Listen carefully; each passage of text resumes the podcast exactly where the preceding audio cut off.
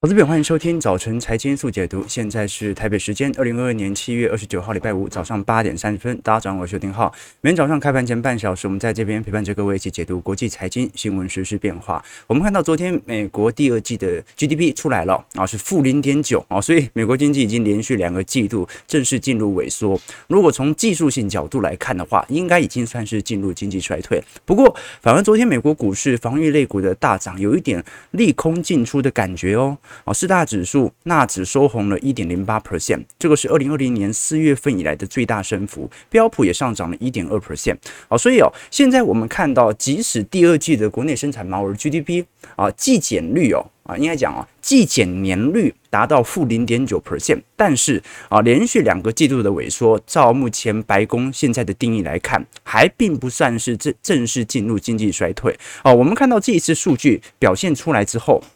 其实值得观察的一件事情就是，到底失业率什么时候它的拐点会发生？昨天我们跟投资朋友有分享过，因为白宫这一次已经给经济衰退哦提前打了预防针啊。当时我们昨天在跟各位描述说，呃，白宫很多表示说，很多人认为是连续两个季度的 GDP。负值会成为衰退，但这并不是目前官方的定义。你还包括要从劳动力市场啊、消费者和企业的支出这些数据来判定是否进入经济衰退。那包括这一次联总会主席鲍尔也声明。现在的处境并不处于经济衰退，啊，所以值得大家来多做一些留意和观察。那我们过去几天也跟各位提到了，现在之所以大家还不广泛的认为是经济衰退的一个重要原因，来自于就业市场的极度紧缩。那么我们看到近期，你像是美国 CDC 所公布关于 Omicron 啊 BA 五的。变形体哦，现在正在大幅度的吞没美国。我们看到现在美国其实每天大概也有十多万人是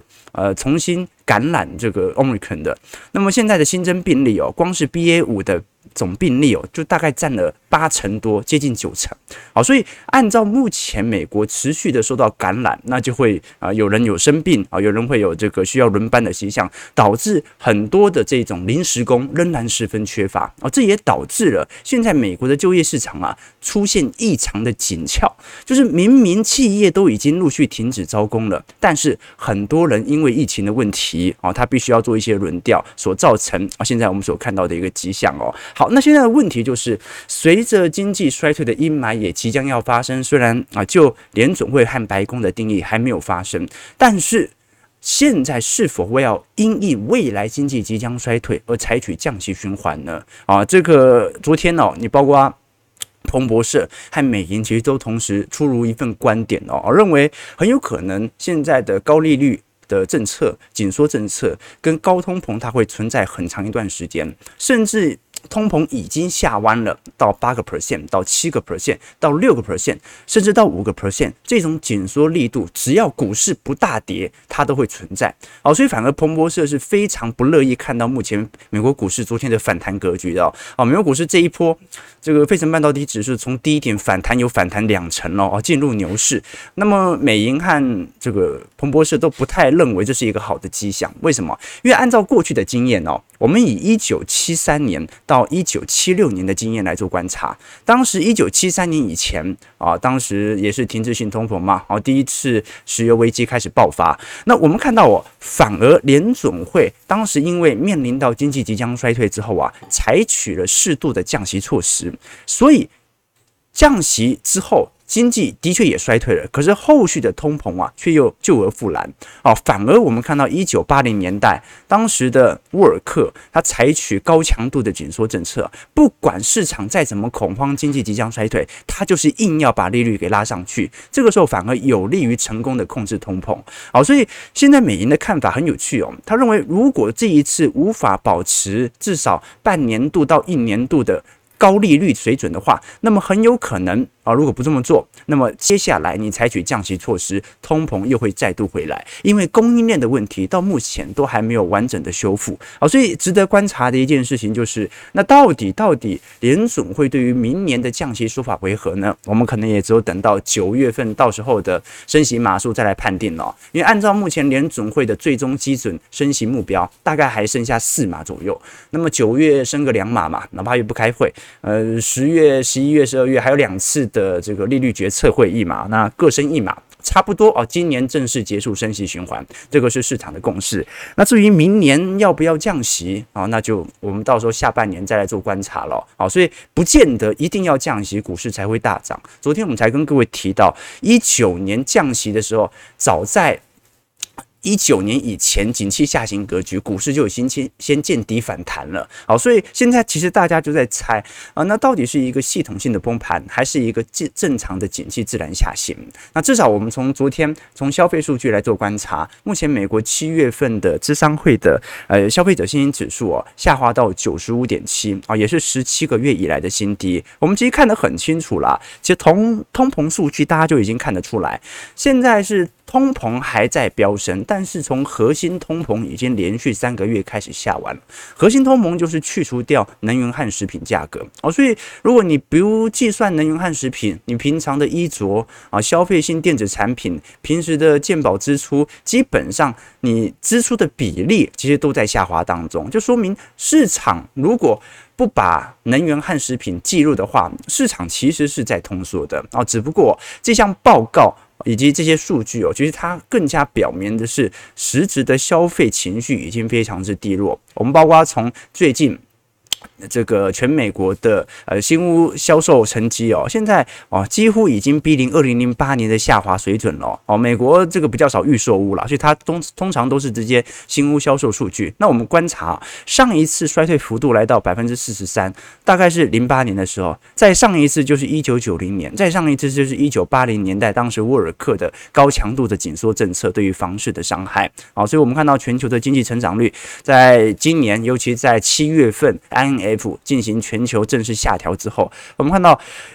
中国是值得特别观察的了哈，因为我们都很清楚，中长期以来。啊，中国的股市以及中国的信贷脉冲啊，它具有高度领先效果啊，所以它通常是中国好了，那全球的制造业国家后续才会跟着好啊，它有一个前瞻指引在，通常它的时间线也跑在比较前面啊。那我们都很清楚啊，这一次中国在今年的年度目标 GDP 成长率哦，不是保六啊，是保五点五。那现在预估值是多少？所以预估值是三点三啊。所以除非下半年奇迹发生，要不然哦，那中国顶多也就保四而已，很难回到五点。点五的成长的区间啊，所以这是值得观察的。那不只是全球的景气、呃、消费疲惫，要看一下中国是否能够率先走出啊本轮的下行周期。欧元区。昨天的经济信心指数也公布了啊，这是十七个月以来的最低点。好，从上个月的一百零三点五下滑到七月份的九十九。那基本上我们观察到，呃，过去几年的水准呢，除了二零二零年、两千年以来也没有这么低过。好，所以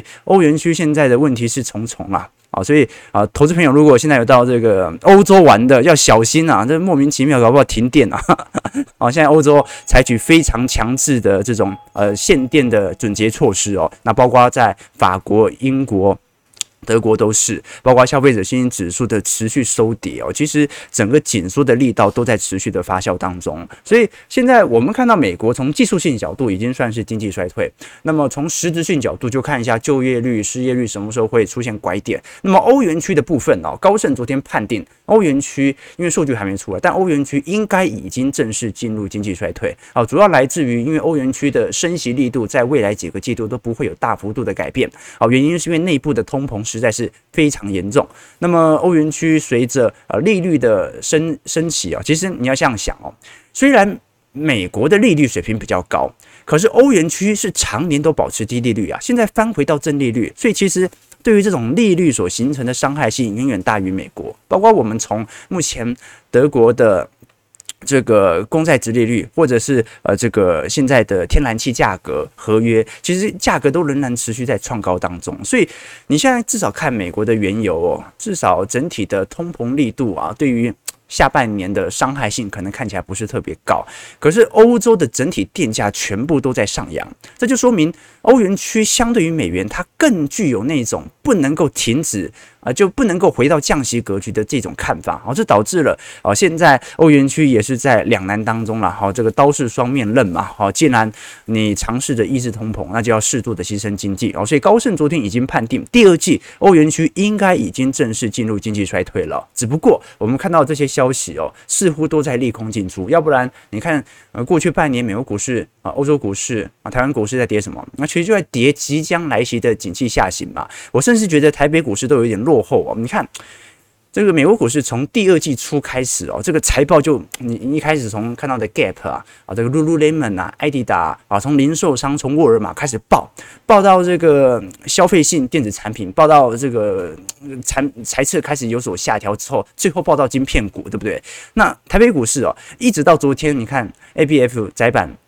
新兴啊，才提示说下半年的猜测可能不是特别好，哎，结果到现在才反应，哦，所以等到八月中的半年报。出来之后哦，你才能完全的说台北股市至少上半年的利空暂时反应完，对吧？好了，那不管为何，我们看到美国股市哦，至少已经有一点利空进出的味道。我们观察一下四大指数表现，道琼工业指数上涨三百三十二点，一点零三 percent，在三万两千五百二十九点。我们看到快要碰到半年线喽，哦，所以这一波季线已经算是守稳喽。那标普百指数上涨是十八点，一点二一 percent，在四千零七十二点，一样啊，正在往半年线来做迈进。纳指部分上涨一百三十点，一点零八 percent，在一万两千一百六十二点。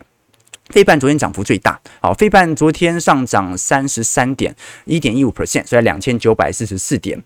那我们可以观察的呃几项成分股了，好，第一个是脸书了，啊，因为脸书是前天。这个盘后公布财报，那么昨天股价下跌五个 percent 哦，啊，其实这一次财报哦，这个不管是营收还是获利哦，都还是比市场预期的稍微来的低一点点。虽然市场已经给它非常低的评价了，但这一次我们来观察一下脸书在广告营收的收入，我们看到啊，虽然在欧美地区的收入适度有所放大，可是我们看到啊，这一次脸书的。最大规模的广告营收其实是在去年第四季哦。从去年第四季见底之后啊，今年一二季广告营收都不像去年这么多，所以它并不是增速下滑的问题哦，它是根本就赚的不像去年这么多了啊。所以各位可以理解哦，为什么从去年第三季脸书宣布元宇宙之后啊，股价就完全不反映这种元宇宙的新题材，因为元宇宙不是重点啊。所有明眼人，包括我们当时的解读，都理解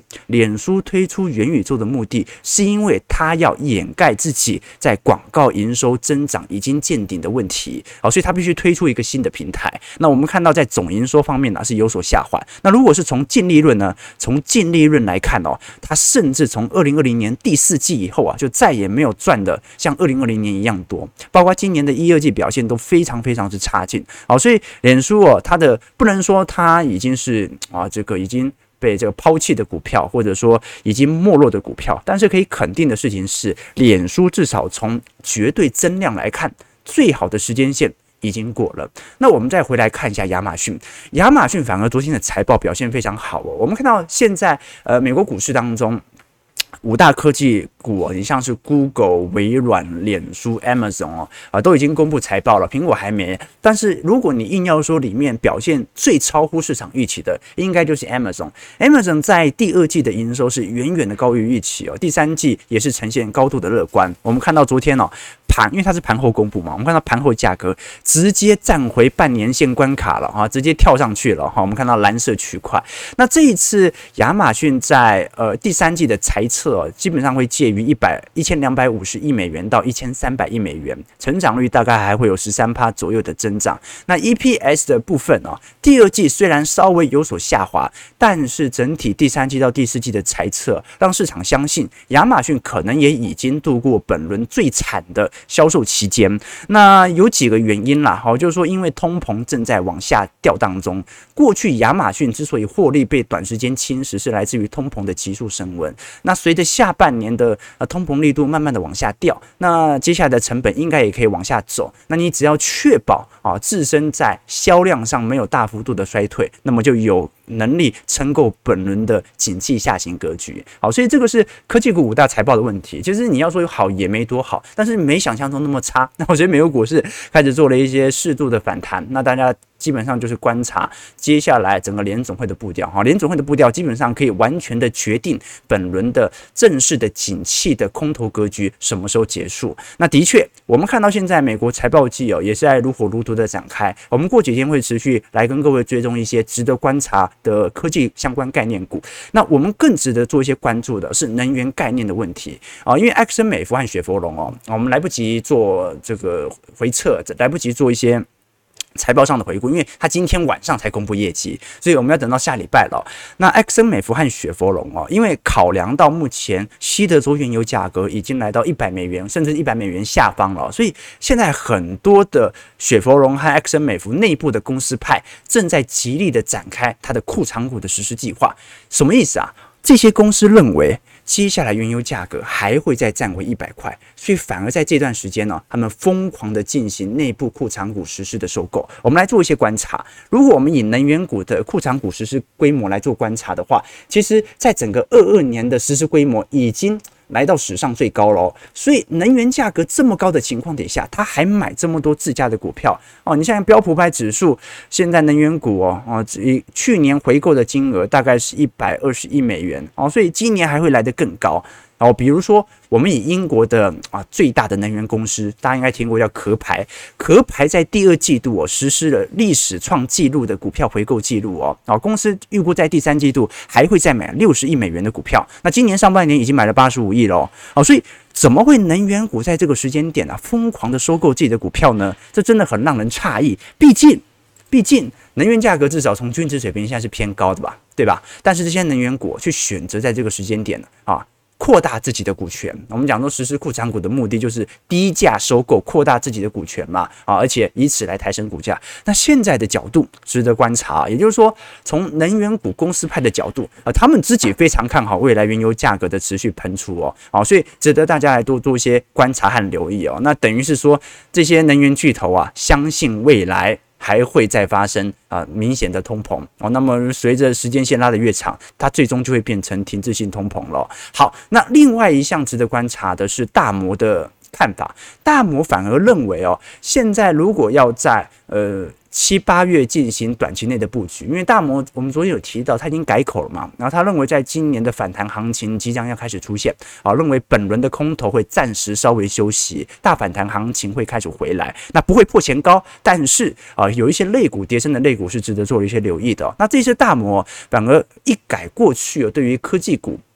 尤其是全职股的青睐，这一次反而是建议投资人进行八月份啊，针对美国股市家居服装股的机会。我们看到有趣的迹象哦，其实它是从均值角度来看的啦。我们看到本波的标普五百指数的消费类族群哦，本波其实杀的已经非常重了。那大摩认为说，现在这一些。呃，服装类啊，库存比较高的这些品牌商啊，它的利空新闻看慢慢的出来之后，最惨的情形应该已经度过。当然，我们讲的是股价上啊，因为股价永远都提前在它的库存循环当中提前进行反应。所以我们看到，在过去呃几轮的下杀当中哦，从乌俄冲突以来，到五月份的通膨抑制失败，到六月份、七月份的经济衰退的阴霾，其实我们看到大部分的美国的。啊，品牌商和零售商的股价都是持续的重挫啊，不管是我们看到的这个 Skechers 啊、哥伦比亚，还是艾迪达、Nike 等等哦，啊，基本上统一都在往下的走跌。可是观察到有趣的现象是什么？有趣的现象是我们看到一档股票啦，啊，就是说，因为最近哦。呃，六月初的时候，当时 Lululemon 啊，Lululemon 是美国的做非常有名的女性相关的运动品牌哦。这一次最新财报表示哦，一季度的销售额同比增长了百分之三十二。虽然它无法敌过市场上的麦芽，可是按照目前的库存水位周期来看的话，基本上它也不像是其他的大品牌商来的这么高。所以现在我们观察到美国最大呃。品牌商的这这个几大的销售龙头，你像是 Nike、艾迪达，那 Nike 长期以来都是稳居宝座啦。可是万年老二艾迪达啊，这一次的市值啊，居然被 Lululemon 给超越了啊！Lululemon 我们刚才讲到啊，那美国人专门做这个瑜伽裤的啊，就是就是女性用品类的啊，运动挑战类的。那很有趣的一个现象是，现在反而市值正在估值不断的拉升当中啊，所以值得观察的一件事情就是，如果如果这一波的的景气下行周期甚至已经来到相对低档的位阶，那么现在选择那些库存周期水位相对没这么高，但是它的同样属于品牌商的相关的零售股，可能是一个潜在的机会。好，这个是目前这个大摩在昨天所发布的报告值得观察啦。你包括从 Nike 的本益比下修哦，最高曾经来到三十八倍左右，现在下滑仅仅只有二十二倍，所以值得大家多花一点时间来多做一些留意了哈。这个股票的下行周期哦，其实这一波我还是觉得结束的有一点快啊。那美国股市的确跌了很久啊，美国股市从去年年底跌到现在，但台北股市。今年好像四五月才真的叫跌，对吧？好，何况我们看到整体外资系统单对于台北股市的回补力道还是有点偏弱。我们观察一下台北股市昨天的表现，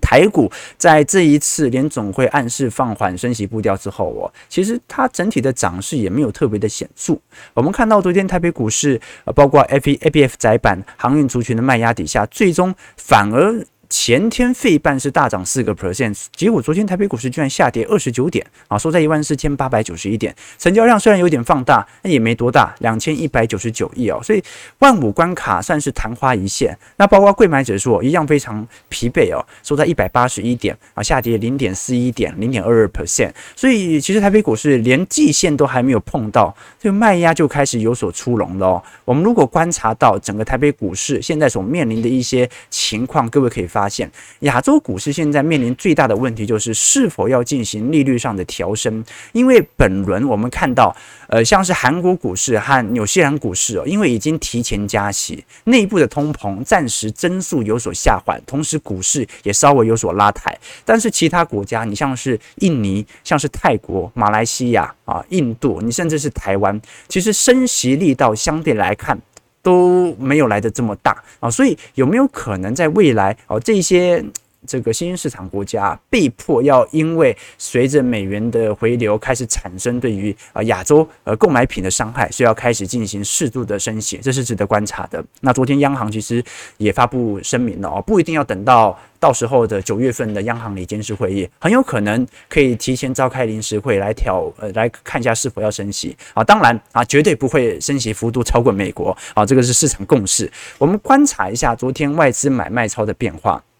啊，外资昨天卖最多的第一个是元大五十反一了，好，稍微做一些啊避险单的获利了结。那第二名就是三零三七的星星了，这星星我们待会会谈，但昨天你看到呃，其实。整体的金融股的买盘也非常有序哦。你像是昨天最近两天大家比较关注的两只金融股，一只是富邦金二八八一富邦金，一只是二八八四的玉山金。那富邦金是很惨的贴息了哦，就说富邦金这股价就持续的疲惫，那也不意外了哈。就是说整个市场的资产的减损哦，其实。虽然反映了七八成在富邦金身上啊，但是至少我们就美国股市目前的下行格局来看，仍然存在嘛，而且连上方的半年线或者说中长期均线都还没有明显的上弯趋势啊，所以富邦金目前还是贴息的状态。可是如果以玉山金来看的话，玉山金昨天算是填息哦，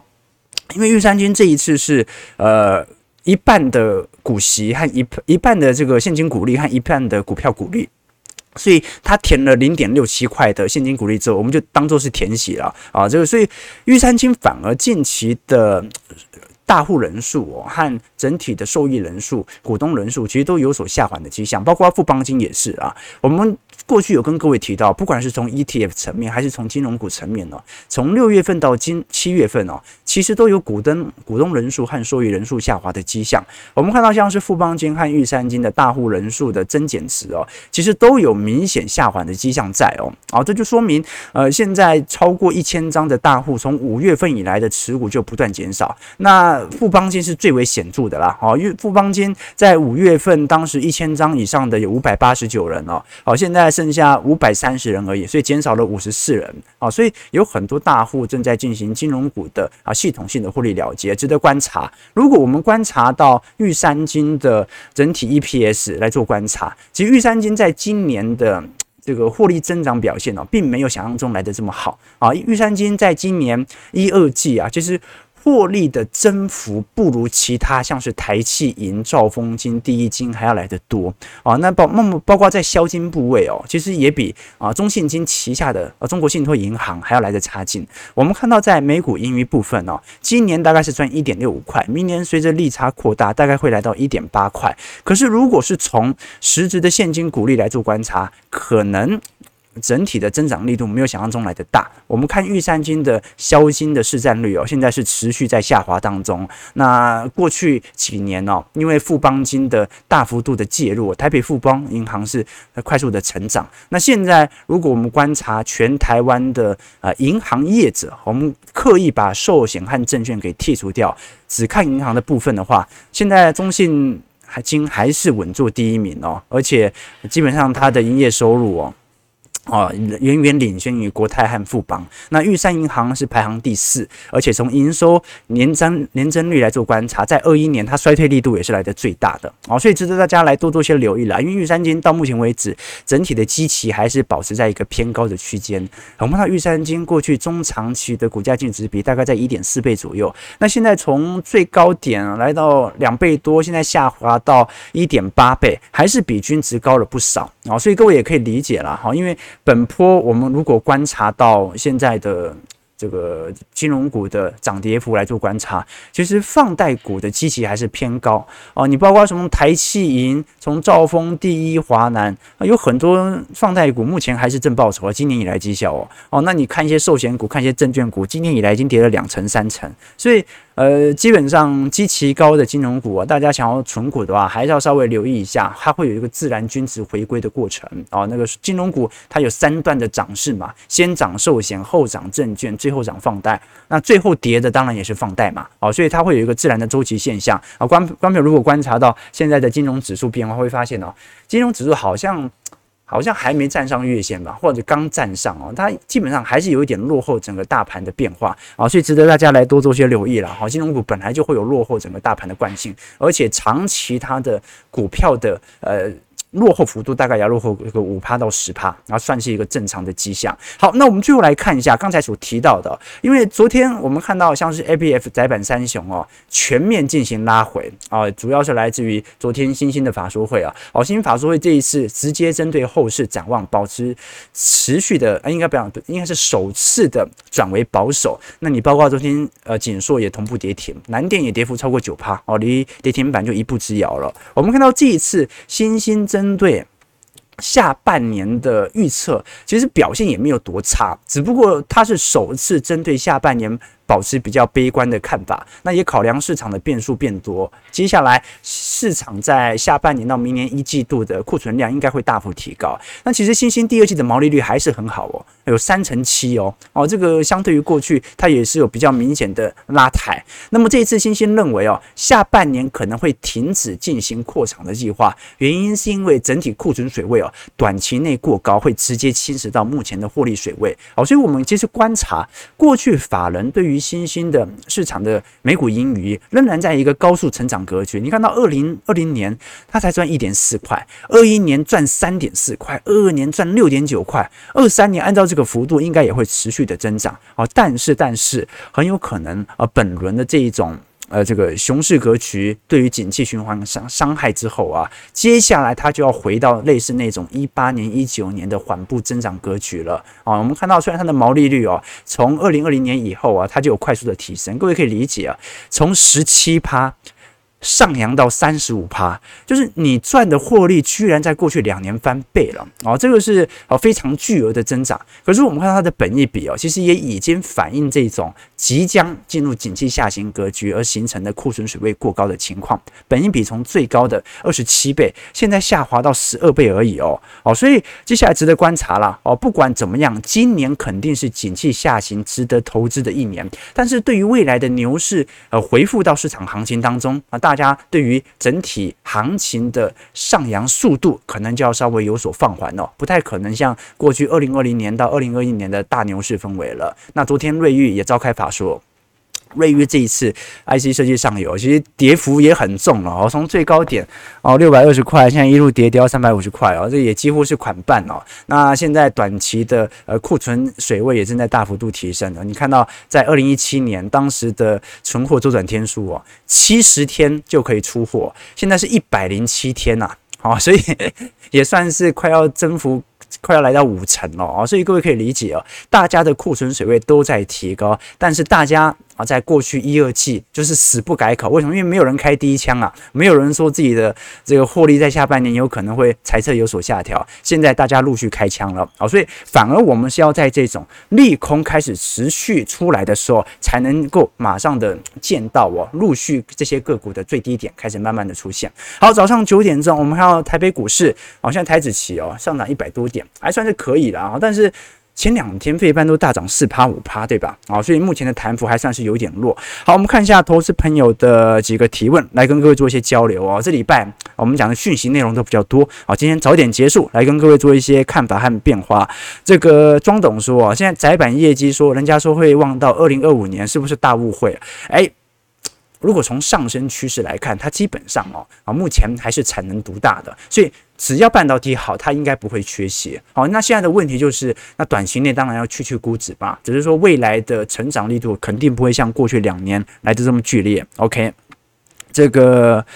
华为，华为好久不见了啊！这个好，华为说今天休假才能够上线看浩哥回播啊，但是啊，这个感谢世界变化很快，我们的投资要越平稳了啊！对对对，其实最近这个美国股市和台北股市哦，都开始陆续回到一种多头氛围当中，台股比较弱了，但美股特别明显，对不对？台美股特别明显，所以真的有一种哎。会不会就下行周期就这样走完了？美股我是有这种想法哦，但台北股市哦，你怎么看就感觉怪怪的，对不对？你怎么看就感觉怪怪的哦。台北股市真的是那种多空角力特别明显的市场哦，所以哦，其实台股本轮的修正幅度也不像是美国股市来的这么大。那你包括啊，有非常多的大型权值股啊，根本就没有杀到那种必要的停损单出现过啊，所以我觉得值得在针对台北股市目前的财报面来多做些观察了。至少我觉得八月中半年。报没出来之前，还有一堆鬼故事还可以出来放出来，对吧？OK 啊，那至少美国股市现在财报季已经开始有一种比较明显的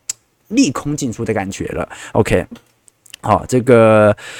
哎，我要劝说，现在吊诡的是通膨高，然后又升息，GDP 在衰退，但是失业率很低。如果联准会大幅升息，万一企业亏损倒闭，民众缴不起房贷，房市崩盘，又通货膨胀，是不是要花更多的政策来救市场？哎，过去二十年不就这样走的吗？好，所以啊，观众朋友，的确，你按照从宏观的角度，昨天我还贴了一篇罗杰斯的。过去历年的报道嘛，他从一六年以来每年都喊要崩盘嘛，就到现在也没崩盘。但他说的有没有道理？他说的是有道理的哦。市场本来从零八年以来，他就活在一个充满由政府所撑起的泡沫当中。但是他忽略了一点，就是这个泡沫破掉，就等于美国政府要垮台。为什么？因为美国政府联总会。它是史上最大的债权人啊，所有的债务现在都在在他手上嘛，所以他只要丢出债务的速度稍微能够有所放缓，缩表的力度不要来得这么快，其实市场上就可以稍微缓和一下了。啊，早上九点零三分，感谢各位今天参与。如果喜欢我们节目，记得帮我们订阅、按赞、加分享。我们就下礼拜一早上八点半早晨财经速解读再相见。祝各位投资朋友看盘顺利，操盘愉快。